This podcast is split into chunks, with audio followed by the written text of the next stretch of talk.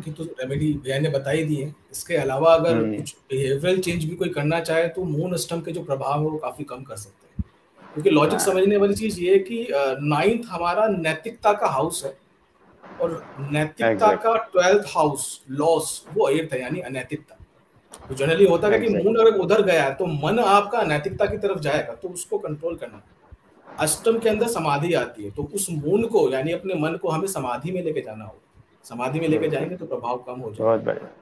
अपना पानी का लिक्विड का उस डाइट का ध्यान रखना होगा। अच्छा पानी पिए टाइम पे पानी पिए। और कोई अगर मून अष्टम वाले को कोई परेशानी हो रही है तो घर में जो बाकी लोग हैं वो ये ध्यान कर रख सकते हैं कि सबसे पहले जब प्रॉब्लम आनी चालू होगी तो बंदा पानी से दूर भागने लगेगा। हो सकता है कि वो टाइम पे नहाए ना। वो सुबह उठ रहा है उठने बाद दो बज रहे हैं तीन बज रहे हैं नहा रहा है नहीं नहा रहा है वो पानी से दूर रहने लगेगा। दाढ़ी वगैरह बढ़ने लगेगी वो ट्रिम व्रिम करना बंद कर देगा थोड़ा सा हाइजीन लेवल जो है वो अपना वो रिड्यूस कर देगा। तो वो छोटी छोटी चीज़ें हैं अगर उनके ऊपर हम ध्यान देंगे उन चीज़ों को हम फॉलो करेंगे तो मून अष्टम के अंदर बहुत से बड़े बड़े साइंटिस्ट हुए हैं जिनका मून अष्टम में है। बहुत से बड़े बड़े ज्योतिषी हैं जिनका मून अष्टम में है। तो आज अगर मुझे रिसर्चर बनना है मुझे साइंटिस्ट बनना है मुझे डॉक्टर बड़े बड़े सर्जन हुए जिनका अष्टम यानी आठवीं राशि में या अष्टम मून है। क्योंकि मून के ऊपर दुष्प्रभाव बहुत ज़रूरी है। दुष्प्रभाव होगा तभी आप लोगों का दर्द सुन पाएँगे तभी आप लोगों के दर्द को बांट पाएँगे। तो अगर उसको पॉजिटिव वे में लें मून को अष्टम के अंदर अगर आप सारी की सारी इन चीज़ों को फॉलो कर रहे हैं तो कोई डरने वाली चीज़ नहीं है। मेडिटेशन बिल्कुल करना चाहिए कोई लग्जरी नहीं है मेडिटेशन मेडिटेशन एकदम मैंडेटरी है जिनका मून अष्टम तो मून अष्टम की रेमेडी तो मैंने ये ही करता हूँ कि गुरुजी से सानिध्य लेके गुरुजी का ध्यान करना है ना? और गुरुजी से मतलब कम्युनिकेट करते रहना जितना हो सके मेल पे या फिर तो इस तरह से। और लोगों से गाइडेंस लेते रहना कि यार उसको कैसे करना है क्या करना है है ना? कभी जल्दी ऐसा जैसा आपने बोला ना तो बिल्कुल नहाने वगैरह में बिल्कुल एकदम प्रॉपर तरीके से अपन इन चीज़ों के स्वच्छता का ध्यान रखते हुए आगे बढ़े तो मून अष्टम के बहुत सारे रिज़ल्ट कवर हो जाते हैं है ना? ठीक। तो तीसरा अपन प्लेनेट लेते हैं सन क्योंकि है ना सन और मून अपने ज़्यादा इंपॉर्टेंट होते हैं तो सन सबसे बड़ी बात है सन जैसे हम समझते हैं कि आत्मा का कारक होता है, सारी अर्थ को, सारे यूनिवर्स को ही एनर्जी देने का काम सन का है है ना, और जो सन भी बोले तो हज़ारों बोले, इस सन के ऊपर भी हज़ारों सन है, गीता जी में भगवान ने बोला। पर सबसे बड़ी बात है कि सन हमारी प्ले- हमारी कुंडली में कहाँ पे जाके होता है मरण कारक ट्वेल्थ हाउस में जाके सन को बोलते कि मरण कारक स्थान में चला गया। अब हम समझे कि सन जो है कि सारी एनर्जी दे रहा है, सारे वर्ल्ड को चला रहा है और वही मोक्ष में चला गया, है ना? तो क्या होगा जब जिस चीज़, जिस राजा पे रिस्पॉन्सिबिलिटी है सब कुछ चलाने की और उसने बोल दिया कि भैया मोदी जी कल से बोल दे कि मैं तो प्रधानमंत्री होते हुए हिमालय पे जाकर बैठ जाऊँ तो देश की स्थिति क्या होगी? तो ठीक वही स्थिति होती है जब सन ट्वेल्थ हाउस में जाता है। तो वो क्या है कि डिपेंड करता है कि वह चार्ट में किस स्थान का लॉर्ड है, मालिक है। परंतु क्या है कि सन जैसे नाइन्थ का कारक है, लग्न का कारक है तो हम ये बोलते हैं कि जब सन ट्वेल्थ हाउस में जाता है तो इन दो चीज़ों पे मतलब व्यक्ति की बॉडी पे हेल्थ पे और धर्म पे बहुत असर आता है। तो इसलिए और ट्वेल्थ हाउस क्या होता है? मीन राशि आती है। और मीन राशि से अपन क्या है? सारे कंफर्ट जहाँ पे शुक्र उच्च के होते हैं। सारे कंफर्ट और सारी लिक्विड की जो चीज़ें होती है, मोक्ष की बातें होती है, वो सब चीज़ें हम लेते हैं। तो वहाँ पे जाके सन एकदम ठंडा टाइप हो जाता है। इसीलिए हम देखते हैं ना, जब सूर्य मीन राशि में जाता है ना, अब जब आप देखना कि जब एक्टिविटियाँ बहुत गड़बड़ होने लगती है, इसीलिए हमारी जो वैदिक पंचांग है, उसमें जब सन मीन राशि में जाता है तो उसको आखिरी महीना कहा गया। और उसी महीने हम लोग होली मनाते हैं। आपको याद हो तो। और उसी महीने हम है ना? होली के बाद सारी रंग पंचमी वगैरह बनाती है और उसके पहले होलाष्टक आता है और उसके जस्ट पहले शिवरात्रि आती है है ना? तो ये आप यदि इस चीज़ को समझें तो शिवरात्रि के बाद से जो एक महीना आता है वो सिर्फ़ इसलिए आता है कि सूर्य चला गया है मीन राशि में। अब मीन राशि में चला गया है तो अब आपको इस समय अपनी आत्मा का और अपने जो बॉडी का बहुत ज़्यादा ख्याल रखना है क्योंकि यहाँ पे एक तो मौसम चेंज भी होता है सेकंड थिंग सन की एनर्जी में भी चेंज हो रहा है। सन कभी ठंडा है, कभी गर्म है, वो होली के पहले के आठ दिन होलाष्टक होते हैं, उसी में उसी में आठ प्लेनेट अपना सुपर एक्टिव रोल करते हैं, है ना? तो ये सारा जो कंडीशन आती है, वो सन के मीन राशि में या ट्वेल्थ हाउस में जाने से आती है।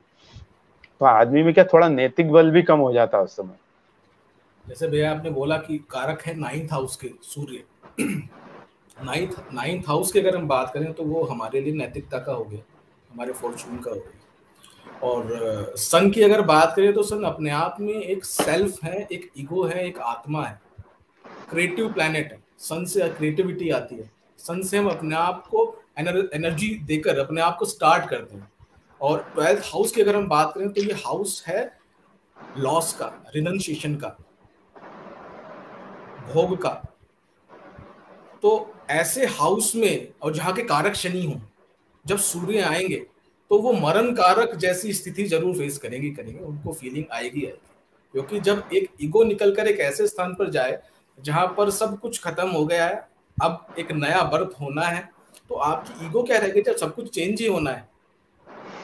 ये बिल्कुल ऐसा होता है जैसे हमारा सेल्स के अंदर होता है ना सर, तीस तारीख को क्लोजिंग हुई, खत्म हुआ, जो तीस दिन में मेहनत करी, वो सब ज़ीरो हो गई।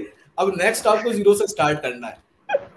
तो सन का वही है कि हमारे जो सूर्य देव है वो पूरा चक्कर लगाकर तीस दिन का अपना पहुँच गए वहाँ पर कि अब उनको फिर ज़ीरो से स्टार्ट करना है। तो वो ईगो वगैरह जो है ना सब खत्म हो जाती है। और सूर्य में अगर ईगो ना हो और वो रिनंसिएशन की तरफ़ जाने लगे कि नहीं जी अब तो मुझे मोक्ष की तरफ़ जाना है। यानी घर के राजा की अगर हम बात करें या अपने देश के राजा की बात करें तो वो प्रजा कहाँ जाएगी फिर? या फिर भोग में लिप्त तो हो जाए। वीनस है वहाँ पर। तो जहाँ वीनस है वहाँ भोग है। वीनस की अगर बात करें राजसिक प्लेनेट है। सन की बात करें तो सात्विक प्लेनेट है। तो वो एक बहुत बड़ा प्रॉब्लम है। दूसरा ट्वेल्थ हाउस को हम विदेश भी बोलते हैं। तो रेमेडी के तौर पे लोगों का होता क्या कि वो अपना फॉरेन से रिलेटेड कुछ काम कर सकते हैं या फॉरेन विज़िट कर सकते हैं। तो वो विज़िट करने से भी जो सन के प्रभाव हैं वो कम हो जाएँगे। दूसरा आलोक भैया हमेशा बोलते हैं कि जब भी कोई इस तरह की स्थिति बने ना तो एक चीज़ को छोड़ना पड़ेगा एक चीज़ को पकड़ना पड़ेगा। या तो सन को छोड़ो या फिर उस ट्वेल्थ हाउस के जो सिग्निफिकेशन है उनको छोड़ो। तो वहाँ पर थोड़ा सा डिसिप्लिन होने की बहुत ज़रूरी है अगर सन हमारा क्योंकि पिता कारक भी होता है सन अगर वो ट्वेल्थ में जा रहा है। तो हो सकता है कि पिता के साथ में जो संबंध है वो थोड़े बिटर तो पिता की बात माननी है वहाँ पर। ये भी हो सकता है कि आपको पिता का घर छोड़कर अपने सक्सेस के लिए बाहर जाना पड़े क्योंकि वो विदेश में जाकर चले गए। तो ये छोटी छोटी सी चीज़ें हैं जो बिहेवियर चेंज है और वो करने बहुत ज़रूरी है। नेटिव सुबह उठे तो उठने के बाद में माता पिता के दोनों के पैर का छूता है और उसके बाद किसी काम के लिए निकलता है तो अपने चंद्र और सूर्य वो दोनों को परफेक्ट करके निकलता है। हाँ, तो इस तरह सही बात है। बाकी हाँ सन सन ट्वेल्थ हाउस में होता है तो सरकार से रिलेटेड परेशानियाँ तो आती है या सरकार के जैसे महात्मा गांधी जी का भी सन बारहवें हाउस में था तो वो टोटल ज़िंदगी उन्होंने आश्रम में और सरकार के विरुद्ध लड़ते हुए गुजारी। तो ये ये टोटल एक बिल्कुल आइडियल एग्जांपल है कि सन ट्वेल्थ हाउस में हो तो क्या होता कि पावर उनके पास पूरी थी, पर उन्होंने कभी भी सत्ता नहीं ले पाए, या सत्ता को उन्होंने करा ही नहीं।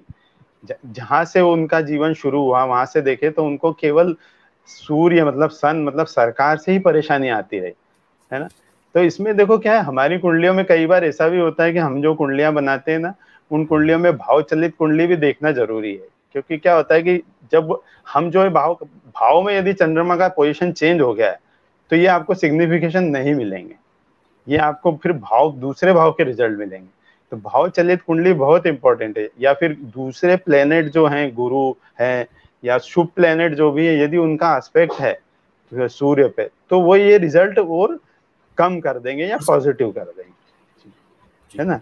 तो दूसरा क्या है कि यदि सन यदि बारहवें हाउस में है तो हमें क्या वरुण देवता के मंत्र कर सकते हो आप है ना? सेटन की रेमेडी भी कर सकते हो। सेटन के कुछ वो अच्छे एस्ट्रोलॉजर को आप कुंडली दिखा के सेटन का रत्न भी पहन सकते हो। है ना?